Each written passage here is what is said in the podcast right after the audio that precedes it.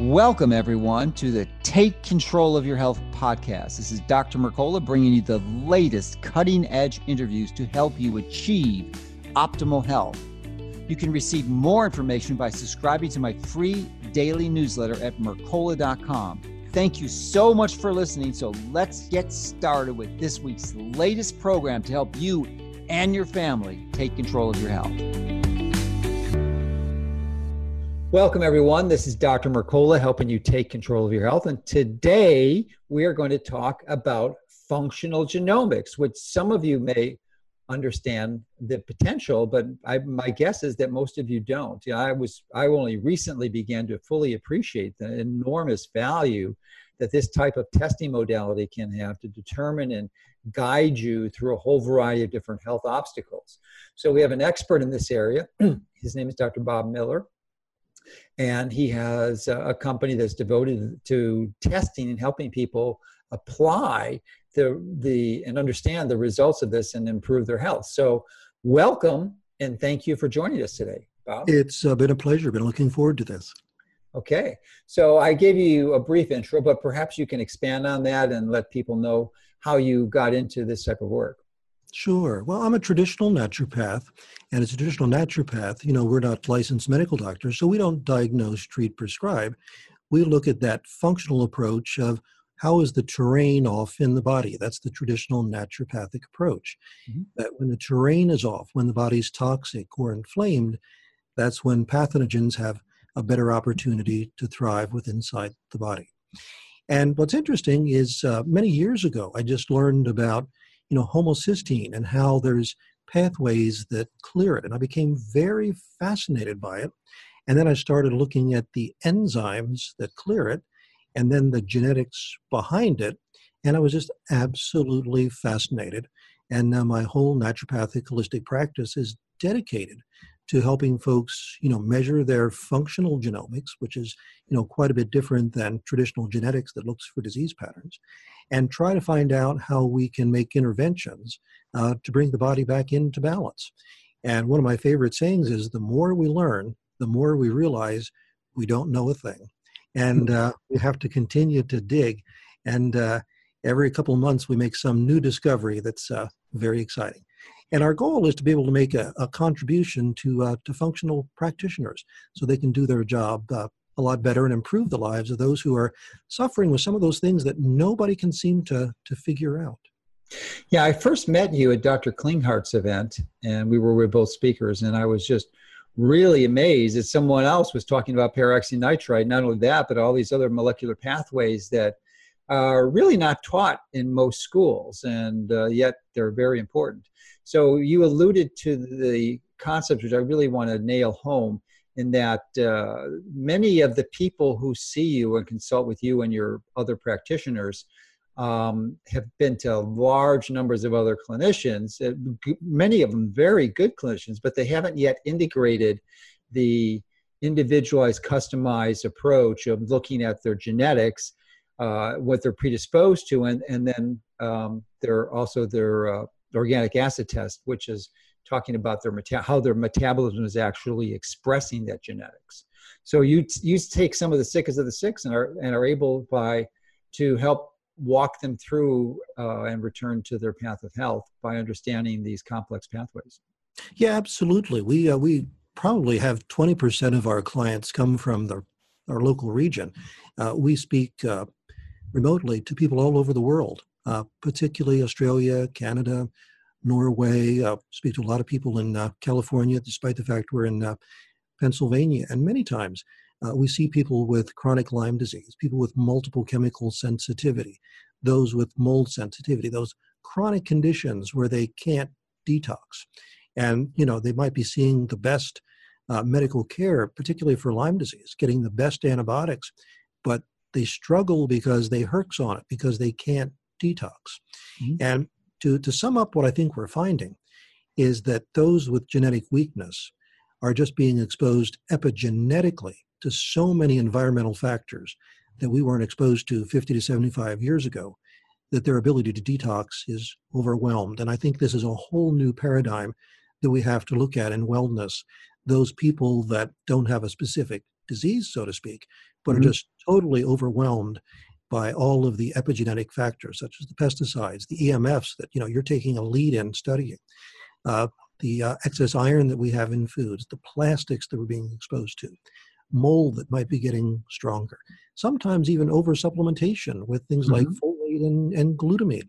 And there's just a myriad of things that just overwhelm so many people's ability to detox that no matter what they try, it doesn't work.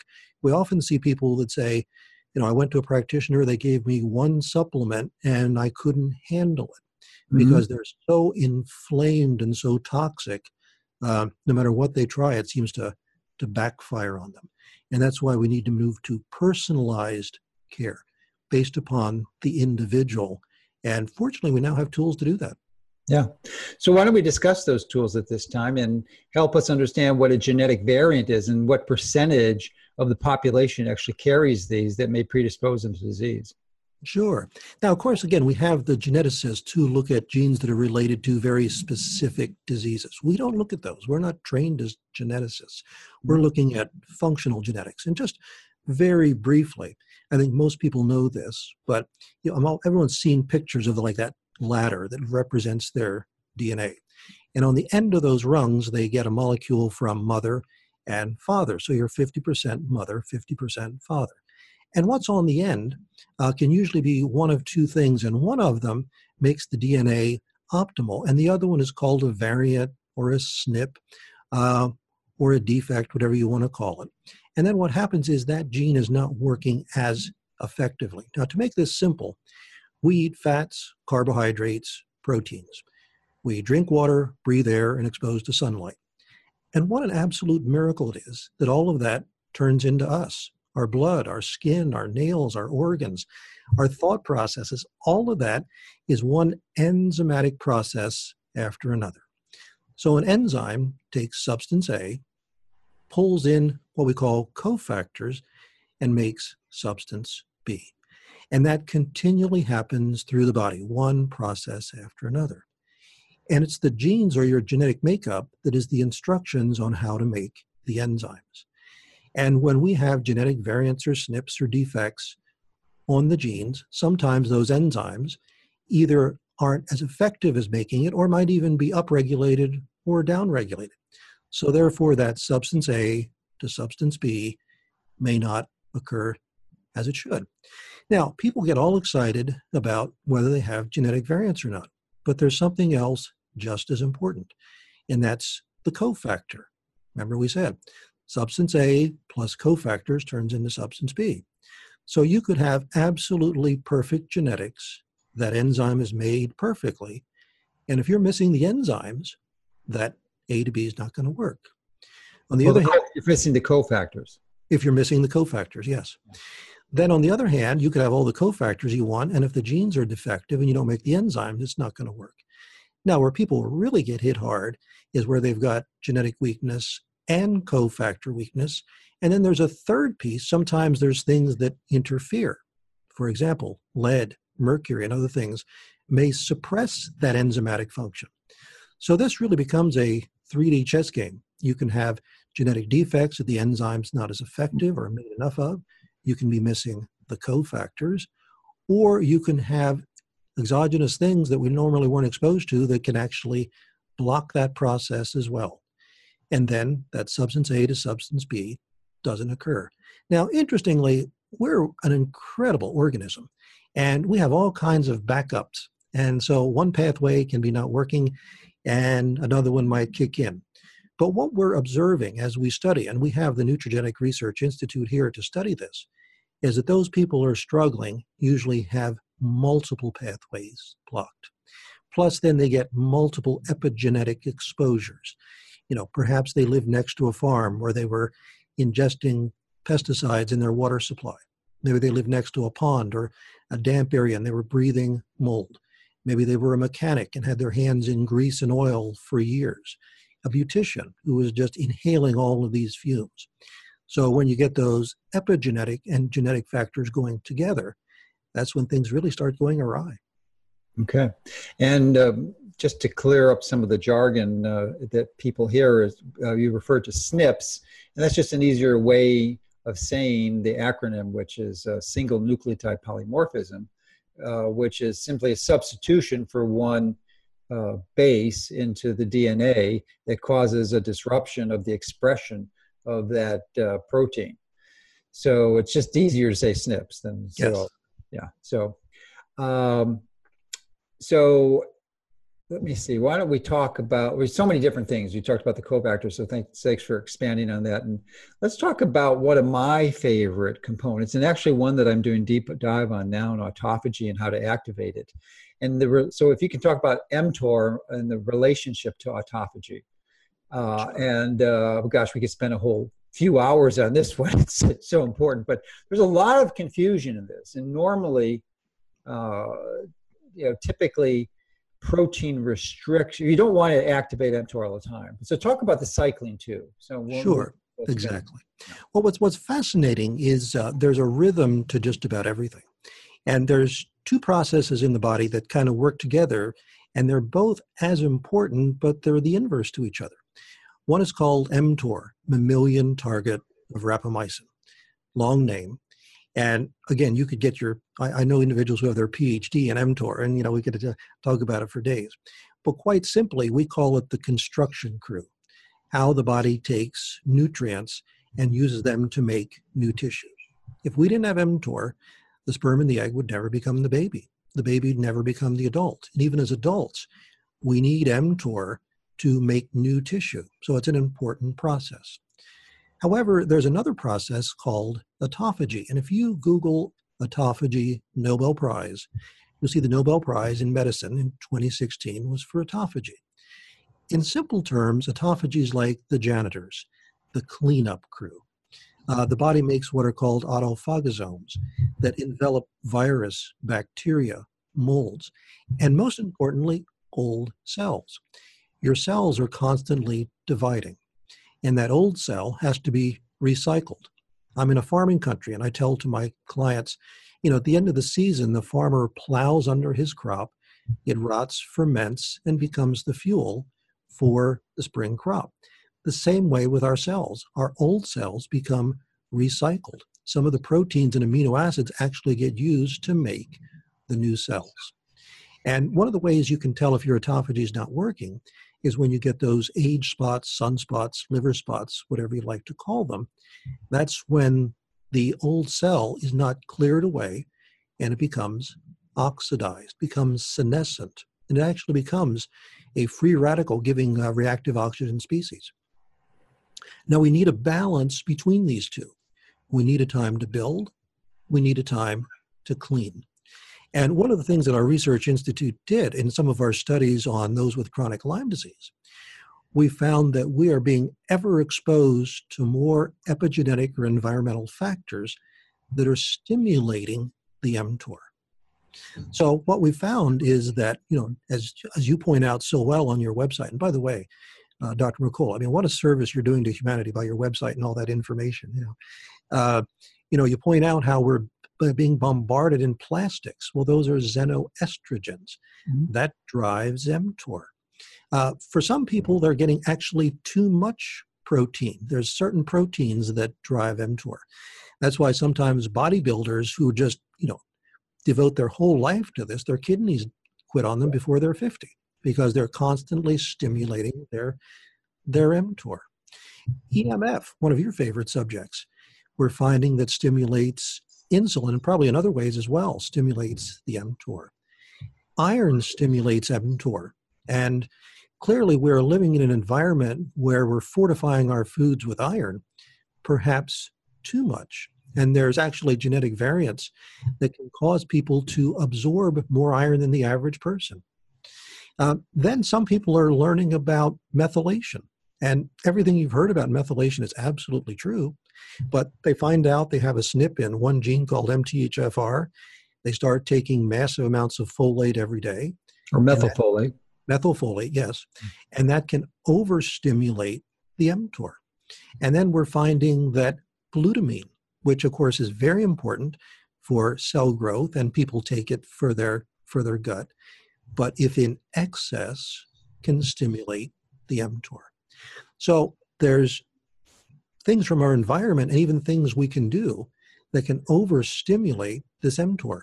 Now, what happens is when mTOR is stimulated, it shuts down autophagy.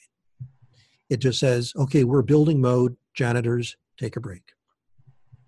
So one of the things we're finding is that many of the health challenges we're seeing today very well may be related to mTOR in excess. Now, mTOR doesn't cause cancer, but it supports cellular growth. So if someone has cancer, overstimulated mTOR would stimulate the cell, the cancer cell, just like anything else. From what I understand, pharmaceutical industries are looking at drugs that possibly can slow down mTOR as alternatives for cancer treatment. Sure, they have those. It's, rapamycin is the primary one. Mm, yes. I understand there's research on uh, looking for others as well.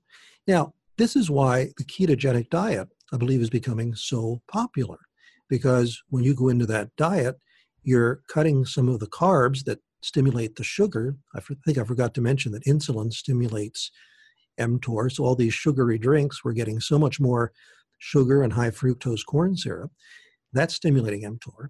So when people do ketogenic diet where they, you know, drastically reduce the carbohydrates, somewhat reduce the proteins and go, you know, feeding the body off of ketones, that slows down the mTOR, speeds up the autophagy, and they feel significantly better. Now, if we have time, we can talk about how that doesn't work for some people, and it's it's a disaster for them. But for many people, that's a very effective. So your intermittent fasting and your uh, you know, ketogenic eating both slow down mTOR and speed up autophagy. Now, interestingly, we have identified the genes that are involved with autophagy. They're called U L K one, U L K two, A M P K, and A T, uh, A T G. Those all stimulate autophagy. And we're finding that when people have a lot of genetic variants, especially when they inherit it from both parents, this is where many of them, their autophagy is weakened. They're forty-five years old and covered with age spots. They can't detox. So ketogenic diet, intermittent fasting, and there's actually nutrients that support it. Lithium and berberine support autophagy. Resveratrol and curcumin slow down mTOR. So when you put the three together, the caloric restriction mimetics, that's what those are called, along with the keto diet, along with some form of intermittent fasting, you're really able to bring balance to that mTOR and autophagy. So I believe one hundred years ago, it probably wasn't all that far out of balance, but we're just doing things environmentally and epigenetically that's throwing that out of balance, and those with genetic weakness are being hit the hardest. Yeah, and um, the relationship, you, you had mentioned that mTOR doesn't cause cancer, and I think that's correct, but it does indirectly, because the, there's a relationship between mTOR and autophagy, as you mentioned, and when mTOR is inhibited, then autophagy is activated, and autophagy, or removing of the cells, will uh, actually help that, and this specifically the senescent cells that you mentioned, which is so important, because these senescent cells secrete inflammatory cytokines, which contributes to chronic inflammation, which is a pre a risk factor for cancer. And, and actually uh, apoptosis, which is a, sort of the extension of autophagy, we're actually taking whole cells out, out of the picture, uh, is what's impaired too. So if you have mTOR chronically activated, it's going to impair apoptosis, and your ability, and if that's impaired, your risk for cancer is going to go up big time. Absolutely. Yeah. So did you, you mentioned you were going to talk about the scenarios where the recommendations to inhibit mTOR and activate autophagy, like intermittent fasting and the other factors you mentioned, were going to be a problem for some people. Did you start down that pathway already, or was it another? another or you, you want to talk about when, uh, when intermittent yeah, when fasting? It might not be, when it yeah. might not be useful. Sure. And then I'll, maybe I'll circle back to some of the other things that genetically jack up the mTOR.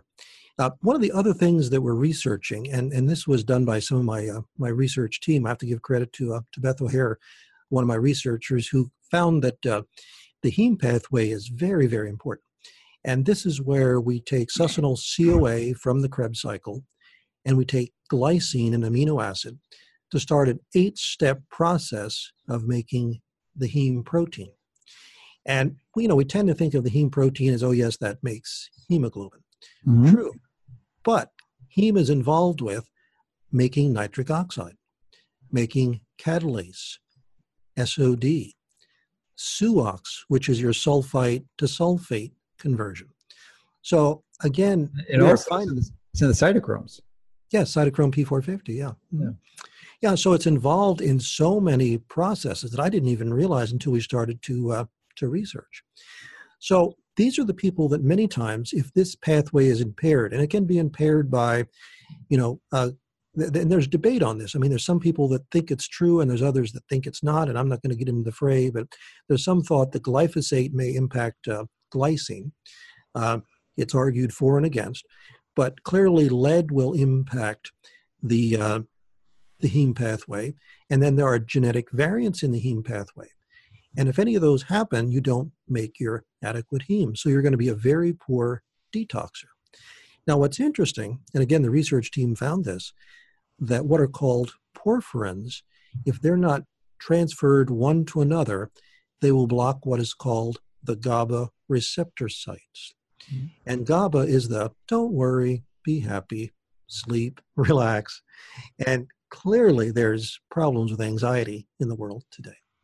So if this heme pathway gets disturbed, these are people that oftentimes really crave carbohydrates. And if they try to go keto, it doesn't work. If they try to do intermittent fasting, it doesn't work. And then they feel like failures, like they can't do it, but it's really not their fault.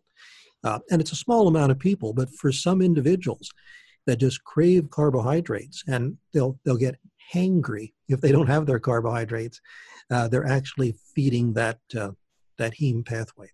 So if someone's ever tried keto and it's like, this just does not work for me, uh, there's the potential that the heme pathway could be impaired, and you have to keep those carbohydrates coming in on a regular basis uh, to feed it, else you feel horrible.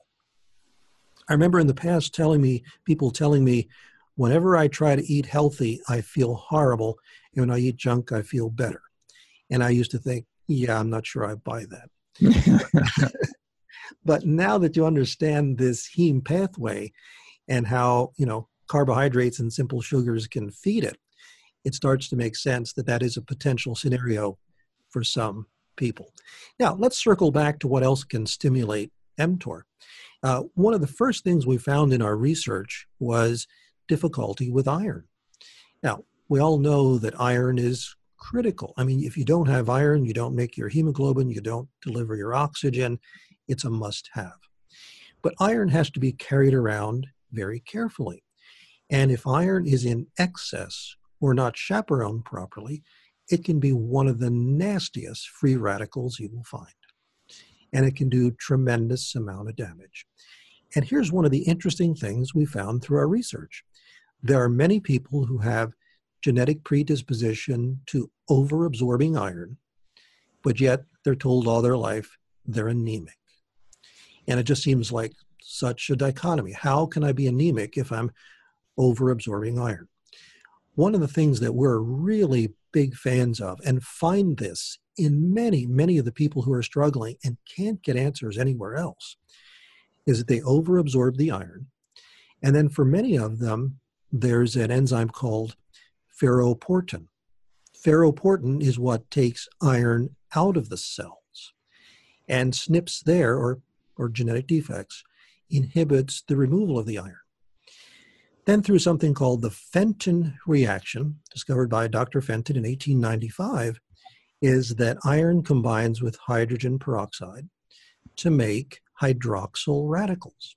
And you and I have discussed this often. This can then go on to make another nasty free radical called peroxynitrite. So consequently, the person is anemic because they are measuring, you know, what's in the blood, but the iron can be in excess and inside the cells, causing massive inflammation.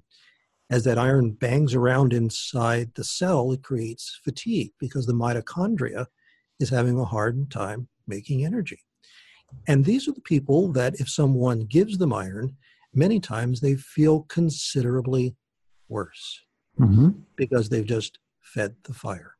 So in our consulting, one of the things I think we probably do the most is identifying the Fenton reaction going on and taking remedial action to, for example, help turn the hydrogen peroxide into water through an enzyme called catalase, supporting enzymes called, and antioxidants called glutathione and thriadoxin that turn the hydrogen peroxide into water, using some homeopathics to make the iron behave itself. And I know one of the things that you're a big fan of as well is hydrogen water, mm-hmm. because hydrogen water seems to have an effect on this, uh, this excess hydroxyl radicals. So quite simply, uh, H two O two plus iron equals O H minus, mm-hmm. which is a nasty free radical. And we believe that uh, hydrogen H two combines with that to go back to water H two O. So that's why something as simple as hydrogen water can be so powerful in knocking down these these hydroxyl radicals. You know, I, I've interviewed Tyler LeBaron, who's probably one of the leading experts in molecular hydrogen. And uh, what you described is the conventional wisdom on how molecular hydrogen works. But I think there's, uh, he's actually coming up with a mechanism that's going to publish it soon, maybe before this interview is published, I don't know. But the uh, it may be more related to upregulation of some of the antioxidants pathways, like the N R F two, where you're hormetically producing anti antioxidants through uh, catalyzing the production through the D N A rather than taking them yourself. Yes. So that may be, because it may not directly neutralize the hydroxyl free radicals. That, that puppy doesn't last very long. It's only like a billionth of a second. Yes. So um, it, I've it, heard that. Yeah. Yeah. And I, I, have, I don't have. I've, I've talked to Tyler about that as well. And uh, you know, for now, that's what I'm what I'm telling folks, with the proviso that it could be other mechanisms. But needless to say, it's it's neutralizing the free radicals through. Yeah, that's the end result, right? Yeah. Yeah. You know, there's also other mechanisms that happen to relate to genetic S N Ps, and I happen to have one of them where taking iron and you're anemic makes it worse, and that would be sickle cell anemia or thalassemia. And uh, this, so the, what I've learned, because I have thalassemia, is that it really is important for me to keep my iron levels low. Is and I keep my and that and I do that by getting my ferritin levels below forty. Actually, I think my most recent one was close to thirty. So uh, that helps minimize the production of hydroxyl free radicals. So that, and the simple way to do that is just donate your blood or go on a low iron iron dot iron. Uh, poor diet, I guess. So yes. That would be yeah, there's an excellent book out there called Dumping Iron. Mm-hmm. uh, can't think of the author, but it's an excellent book if someone wants yeah, he, to... Uh, he passed away. I was going to interview him, but he passed away. Oh, interesting. Yeah, it's for the layperson, and uh, I believe you can get it uh, in hard copy or uh, electronically. Fascinating book. Mm-hmm. So that's, a, you know, so for those scenarios where you're anemic and taking iron makes you worse, and you want to actually lower your iron and support the the uh, pathways to protect, prevent the production of hydroxyl free radicals. And it's so cool that now through genetic testing, we can actually see where the problem is. You can see if you have what are called the H F E variants that cause you to absorb, the S L C forty A ones that cause you to have less than optimal ferroportin. Uh, there's other genes that will cause you to, uh, to absorb more iron. Uh, one of our favorite subjects that uh, you know, we've talked about is N A D P H, and we can now look at, you know, do we have pathways that that might be inappropriate? You can also look at the entire pathway of, of glutathione. Mm-hmm. And, uh, you know, perhaps it'd be good to talk about glutathione, because glutathione is the master antioxidant. So a lot of people think that, okay, I'm inflamed, I'm going to take some N-acetylcysteine because that's the rate limiting factor, and that's going to help me make more glutathione. That's absolutely true if the enzymes that make that happen are working. If some of the enzymes that don't take the cysteine and turn it into glutathione, and you take more cysteine, and you have an iron problem, the cysteine can combine with the iron to again make those hydroxyl radicals. So it goes back to, we, we've got to get away from cookie cutter, oh, you're inflamed, take N-acetylcysteine. N-acetylcysteine can be the perfect thing for you to do, or it can make you worse, depending upon that individual's genomic makeup. Yeah, and there's another area of confusion too, and you, you've developed in your practice this really nice hierarchical pyramid, that places the importance of different variables uh, and, and the, your approach to treating them. And interestingly, many people who uh, superficially look at uh, functional genomics think that the methylation defect is like one of the most important. It is important, but it really is one of the last things that you look at. It's at the top of the pyramid. So you look at all these other supporting foundational things first. So why don't you talk about the, the how much, how too much emphasis is being placed on M T H F R as a S N P? Sure, absolutely. Well, you know, this is evolving. We're just learning. And, you know, maybe it was ten, eleven years ago, we learned about a, a S N P called M T H F R. And it's a very important one. It's about how we take, you know, folic acid or folate from our diet and turn it into methylfolate, which is a very important molecule. For a woman who's pregnant, you gotta have it for a good pregnancy, okay? Because we're not saying it's not a good thing.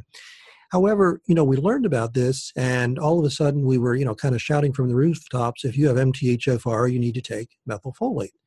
And a lot of people did.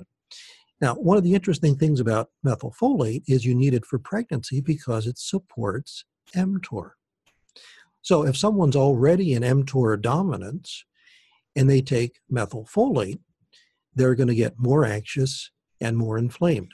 I've talked to so many people who've said, oh yeah, I had M T H F R, somebody put me on methyl B twelve, methylfolate, I felt great for two weeks, and then I crashed.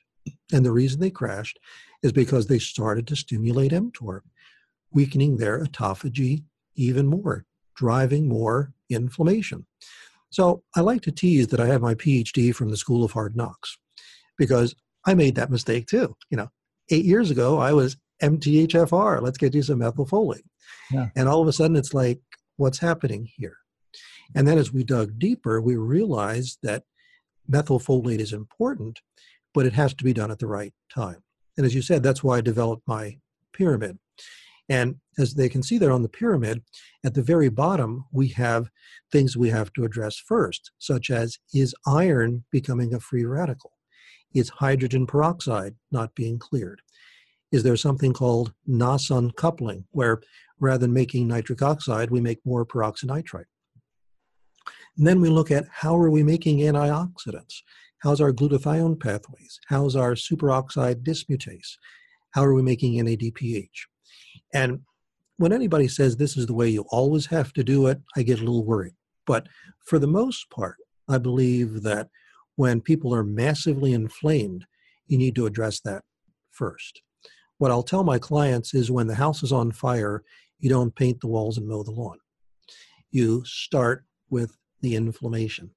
So if someone is massively inflamed, if their iron is creating hydroxyl radicals, if they have weakness in their antioxidants and they're massively inflamed, and you throw some methylfolate in there, sometimes that might work, but there's a very good chance it will make the situation worse. Mm-hmm. So what I usually tell people with M T H F R is, you know, there's no cookie cutter, there's no always do it this way, because I get a little concerned when somebody says, this is what you always do, because there's always extenuating circumstances that can change anything. But by and large, if someone's massively inflamed, I like to think about methylfolate six to eight months down the road, two to three days a week.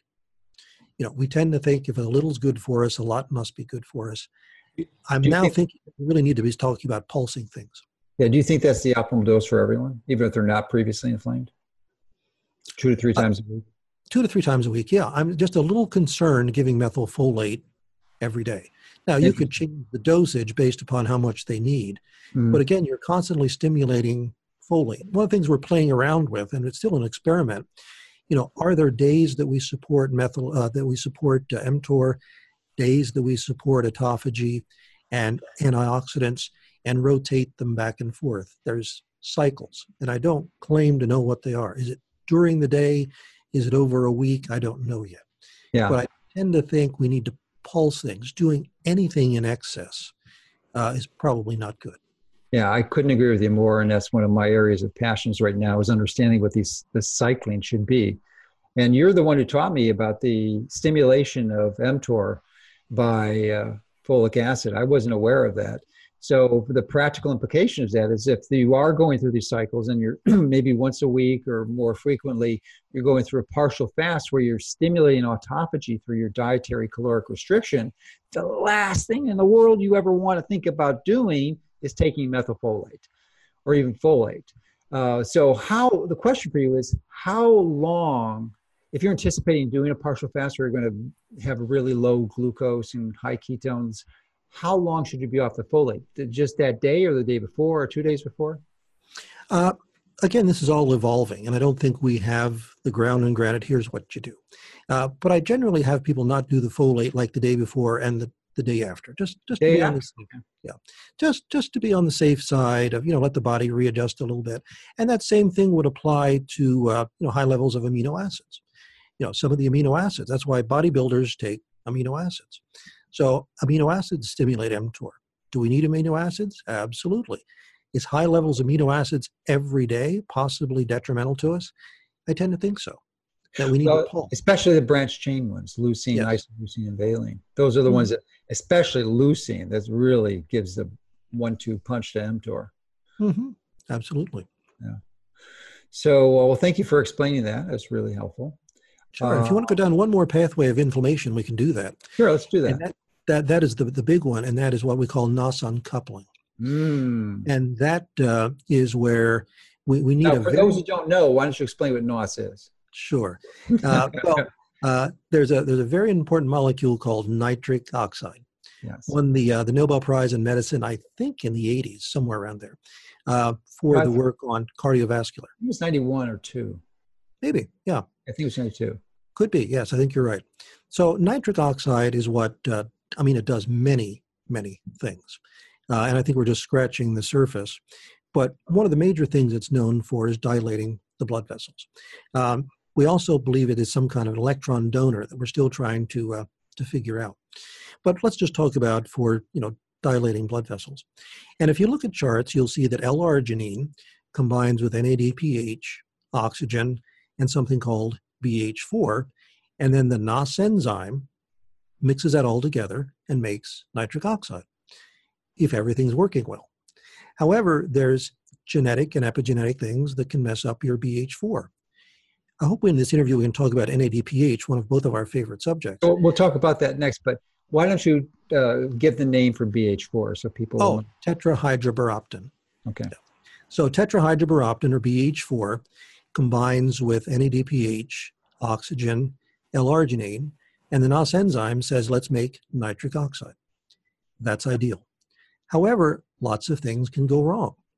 If you don't have enough B H four, if you don't have enough N A D P H, if the N O S enzyme's not working, you make instead a free radical called superoxide. And that superoxide can combine with nitric oxide to make peroxynitrite, a very nasty free radical that does lots of damage.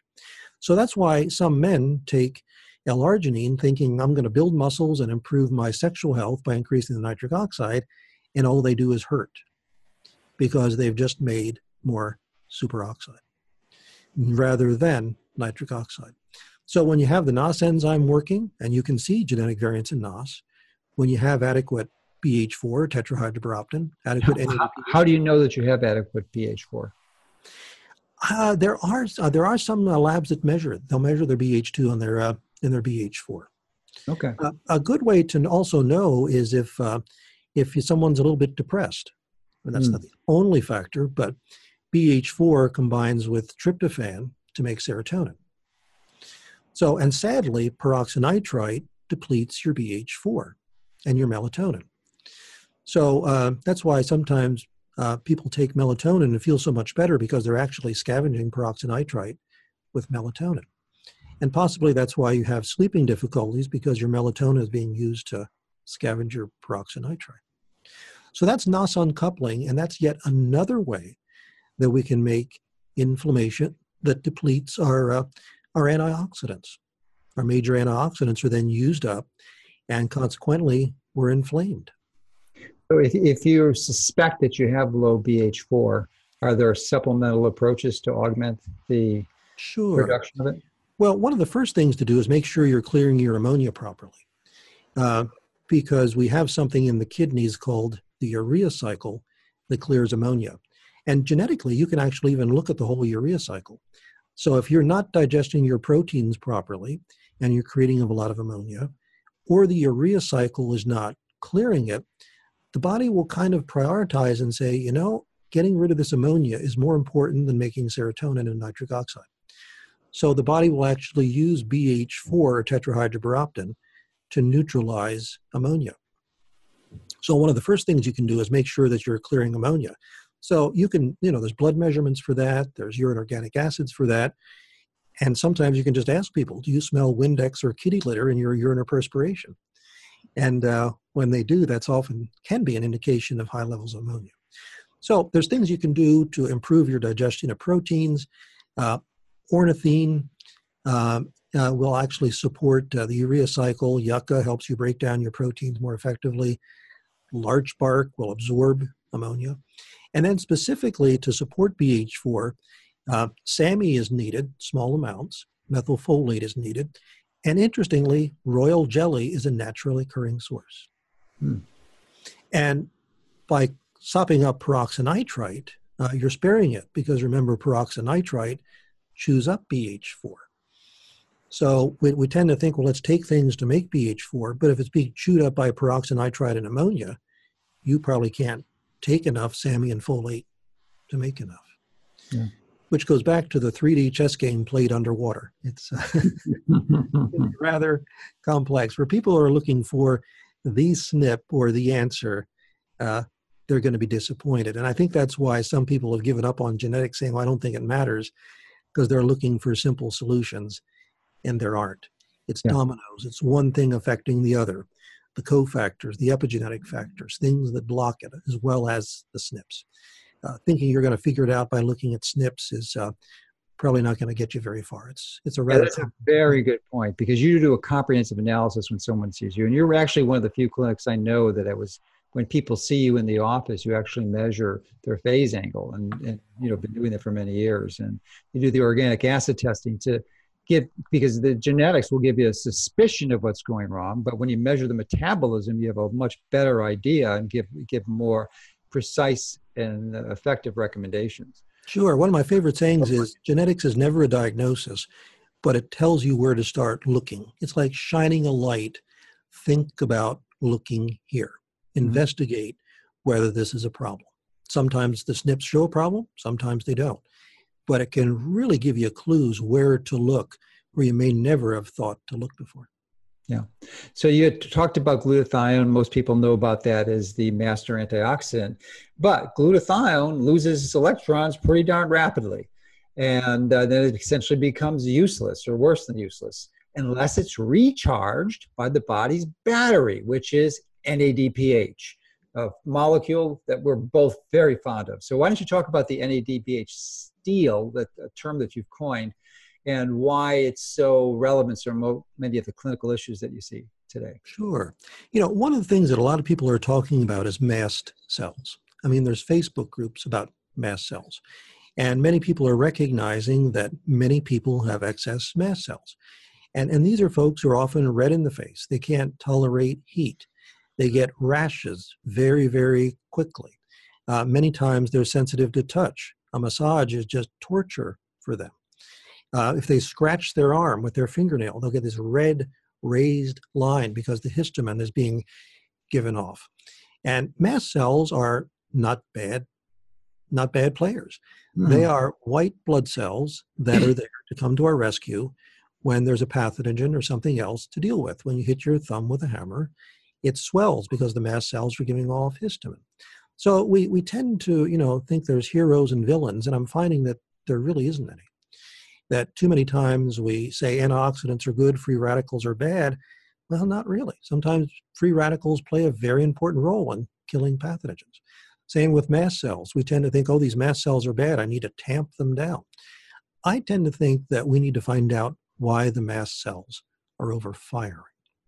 So one of the things that we did, and, and we just presented this at the, uh, at the International Lyme Disease Conference in November, with our poster, and I was very pleased that we were the we were the poster winner for research. And what we identified is that there's many, again, epigenetic factors that are stimulating mast cells. Now, hold that thought, because I'm going to go back to N A D P H. So, in a simple term, as, as Doctor Mercola just said, glutathione, wonderful antioxidant, it has one chance to give a free radical an electron, and once it does that, it becomes oxidized. Then we need to donate that electron back, and there's this substance called N A D P H that donates that electron back. It takes that oxidized glutathione, turns it back into reduced. That's a good thing. Now, this N A D P H, interestingly, has a dual role. There's also an enzyme called NOX, N A D P H oxidase.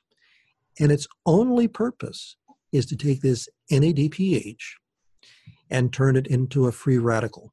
And you can see on the chart there, you can see how I, you can see N A D P H to the right, recycling all the good things. And then to the left, NOx says, uh-oh, we've got an invader here. Now, they've done studies on animals, and when they knock out that NOx enzyme, the animal dies from infection mm-hmm. because it doesn't have the ability to kill that pathogen. So again, NOx and free radicals are not bad. But as you see on that chart, there are multiple factors that are now overstimulating NOx. One of them is sulfites. Sulfites need to turn into sulfates. And if we have problems with heme, we don't turn sulfites into sulfates. And of course, we have to give credit to uh, Doctor Stephanie Seneff on this. She's the one who pointed this out, that many of us are having weakness in our sulfation. So if sulfites don't turn into sulfates, those sulfites tell the NOx enzyme you need to make inflammation. Dopamine stimulates it. So if we're just stressed, stress will cause it. I don't know if we'll have time to talk about glutamate, but glutamate stimulates it. And earlier we spoke about iron. Iron stimulates the NOx enzyme, and so does of excessive mTOR. So here's one of the areas that we're researching. Are all of these epigenetic factors that we weren't exposed to fifty to seventy-five years ago, particularly hitting those who are genetically weakest the hardest, and doing what I've coined the phrase the N A D P H steal, taking too much N A D P H and having it make uh, superoxide and hydrogen peroxide to stimulate mast cells? Just a theory at this point. And we'd, I'd love to do studies with universities to see if this is actually happening. But when you look at the literature, the literature is there that all of these things that I mentioned stimulate NOx. And we're having more of this than we had before. So the N A D P H steal is when N A D P H gets stolen away from recycling glutathione, recycling thriadoxin, making nitric oxide, and potentially making excess mast cells. Because there's a lot of people running around with these mast cells firing, and they just they're, they're really sick. They don't know what to do. Their whole life is ruined because the least little stimuli, and that, and also mold. So I think this is why mold sensitivity is going through the roof, because mold will stimulate mast cells. So I speak to people all the time. They can't find a house to live in because the least little bit of mold sends them over the edge. Mm-hmm. Uh, for people who have extreme E M F sensitivity. By the way, we can measure the genes that make you sensitive to E M F, the calcium yeah. voltage channels. E M F yeah. will stimulate them. I just spoke to a lady just yesterday who can't find a place to live because she just can't get away from all the E M F that's putting them into to inflammation. So to sum it up, N A D P H is critical for recycling your antioxidants. I believe the, uh, the N A D plus and the N A D P H are some of the most important things we can have adequate levels of for longevity and good health. But we're using up a lot of it because we're exposed to so many toxic substances. Then if another set of substances is stealing it to stimulate NOx to make mast cells, then we've just doubled the problem. Uh, I did an interview with Doctor Theohardes from Tufts University. He believes that excess mast cells is stimulating the hypothalamus for autism. If that is indeed true, then some of these patterns that we've identified, and again, this is theory, this is in fact, uh, if these patterns are true, that excess sulfites from lack of sulfation or excess dopamine or excess iron is stimulating them, you know, that could be why we're one of the causes that we're seeing such a rise in autism, why we're seeing such a rise in Epstein-Barr, chronic fatigue, Lyme disease, because we're just stimulating these mast cells to make this massive inflammation, potentially more than what we need, and putting us into this massive inflammatory state. Yeah. This could be why we're seeing such people anxious. I mean, you just turn on the news for ten minutes and everybody's anxious. Yeah, there's a lot of reasons for that. But there's another role for molecular hydrogen here, and I'm sure if you're aware of it, but one of, there's a number of studies that show that it's a pretty effective inhibitor of NOx. So it can actually increase your concentration of N A D P H. Mm-hmm. Absolutely. Yeah. And curcumin is uh, an inhibitor of NOx. Mm-hmm. And uh, so is apigenin and uh, an olive leaf. I don't quite understand it, but aldosterone stimulates NOx. I'm not sure what that mechanism is. I can't figure that one out. But aldosterone stimulates NOx, and I don't, don't yeah, know I think why. There's another uh, polyphenol uh, or flavonoid, uh, luteolin does too. Luteolin does too, yeah. Inhibits uh, NOx, yes. Yeah, and then those mast cells give off massive histamine. Mm-hmm. And how many people do you know that are, you know, on antihistamines and having all these histamine reactions, and uh, their life is uh, is miserable because of all this uh, this histamine that's uh, impacting their yeah, their quality. Really, would you say it's one of the more common diseases that you see?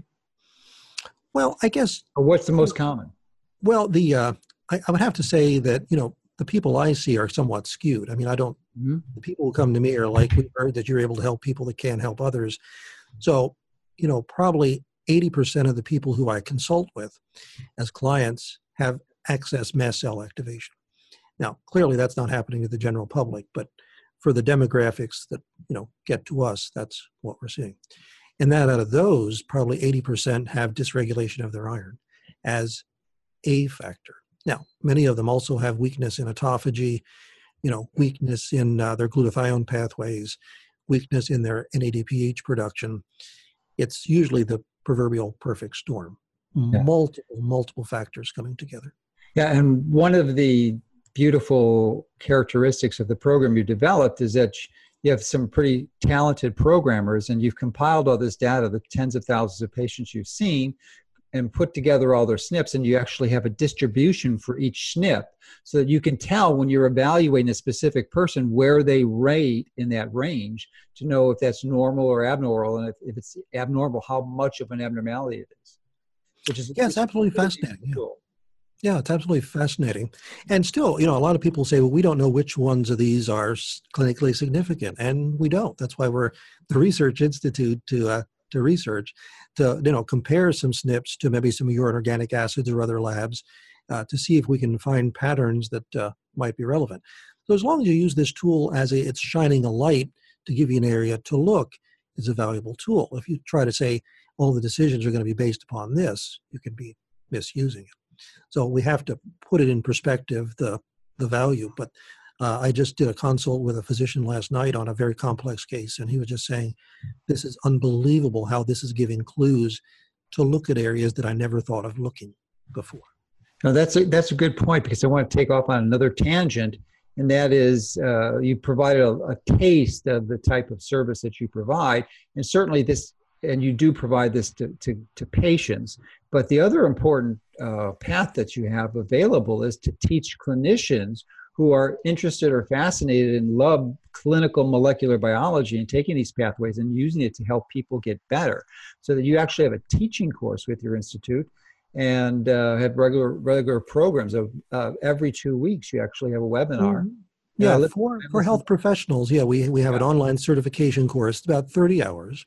Mm-hmm. And uh, then we have webinars every other Thursday evening at eight p m And again, this is for practitioners only. Uh, and then we have uh, conferences. Uh, we just had our first conference, uh, November twenty sixteen in Hershey. Uh, we're going to have one in, I'm sorry, uh, uh, November twenty eighteen in Hershey. Our next one is going to be November twenty nineteen. And we're going to have a seminar September of twenty nineteen on uh, environmental toxicity. And uh, we're hoping you can be there to speak about it. Yeah, I, I've uh, got on my schedule. I'm definitely going to be speaking. Cool. I, yeah, was, so our, I couldn't make the last one because I had was at the A C I M event the same week. Sure. So what we're hoping to do is have a methylation map, and uh, perhaps here'd be a good uh, chance to just show the complexity of the, the methylation, or the not the methylation, the inflammation map that we made, uh, so clinicians can follow the pathways.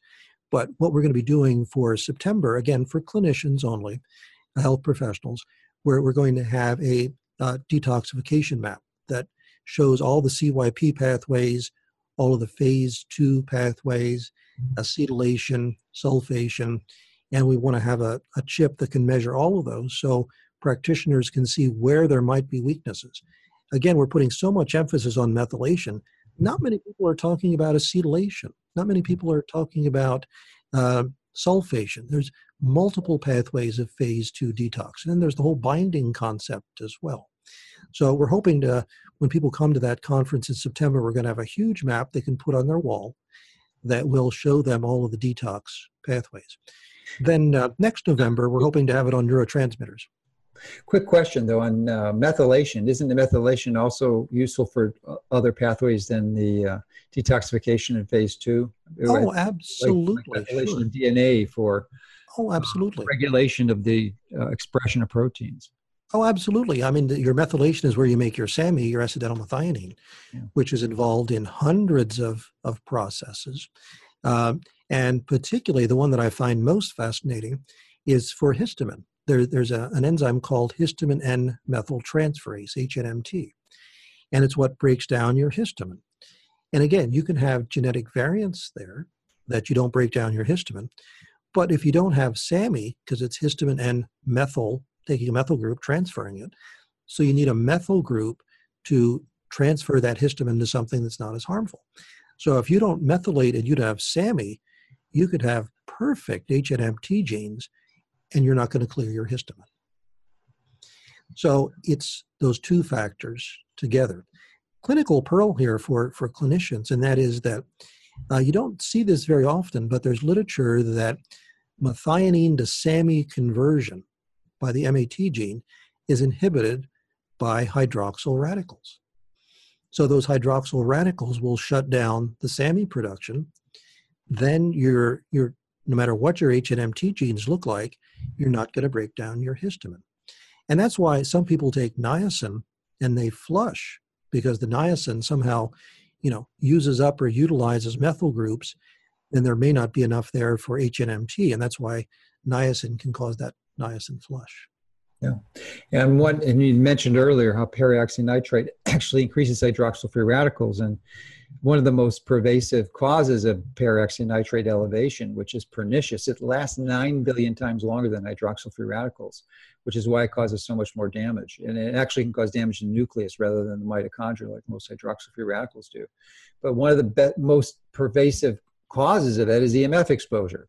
So if you're chronically exposed to high levels of E M F on your cell phone, your Wi-Fi exposure, then you're going to have elevated peroxynitrite levels and contribute to dysfunction in many of the pathways you just reviewed. You know, you're going to suck up N A D P H, you're going to create hydroxyl free radicals, and you're going to have oxidative stress, chronic oxidative stress, and, and inflammation, which is just pernicious to, to disease.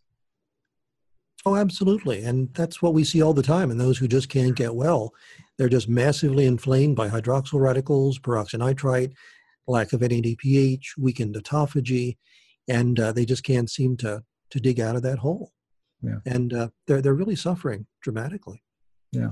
Well, thankfully, you provide a resource to help people understand it, and more importantly, their clinicians. So we'll include the contact information for people who are interested in more details about the services you provide, and specifically for clinicians, so uh, that they can take the training. It, it's admitted it's an investment, but once you understand these at these levels, it'll really add another powerful tool and a resource that you can use to help get your sick patients better, because you're most likely missing something that is hard to understand too. And one, one point I wanted to bring up, and maybe you can just expand, you talk about this chip. And why don't you describe that in more detail, because that's a chip you're using to analyze the S N Ps. Oh, sure, yes. How you customize uh, it. Too. Yeah, many people and are... How, you know, how it differs from twenty-three and me. Sure, yeah. I mean, people are very familiar with services like Ancestry and twenty-three and me that, you know, through a simple saliva sample, you can, you know, see your ancestry. And then you can also download the data. And, you know, in my software, we were actually using that until a year ago. Uh, then what happened is twenty-three and me made some changes, I mean, for better ancestry, you know, they want to look at other things, and they dropped the majority of the S N Ps I was looking at. Uh, so it was either uh, either I, I do something or I just give up here. So I, I worked with Thermo Fisher, and I got my own chip. And what that means is it's a, a little, little device that they somehow extract your D N A, put it on there, and then through some process that I don't even begin to understand, we worked with uh, Brooks at Rutgers to extract the D N A. So you spit into a little container, it's sent to uh, Brooks at uh, Rutgers University, then they extract the D N A, put it on this chip that was made by, by Thermo Fisher. And we actually told Thermo Fisher, we want these S N Ps, these R S numbers, and we have three hundred thousand. Now, early in uh, twenty nineteen, we're going to be expanding that and saying, okay, we want to look at more S N Ps. For example, for N A D P H and N A D plus, we're now working, we want to have the entire pathways of how that's created. Wow. That's huge. Journey. Yeah. So we want to give a clinician a snapshot of here's all the places that things could go wrong. You know, for example, we now look at N Q O one, which is a big deal, I D H one, G six P D. Those are all the ones related to N A D P H.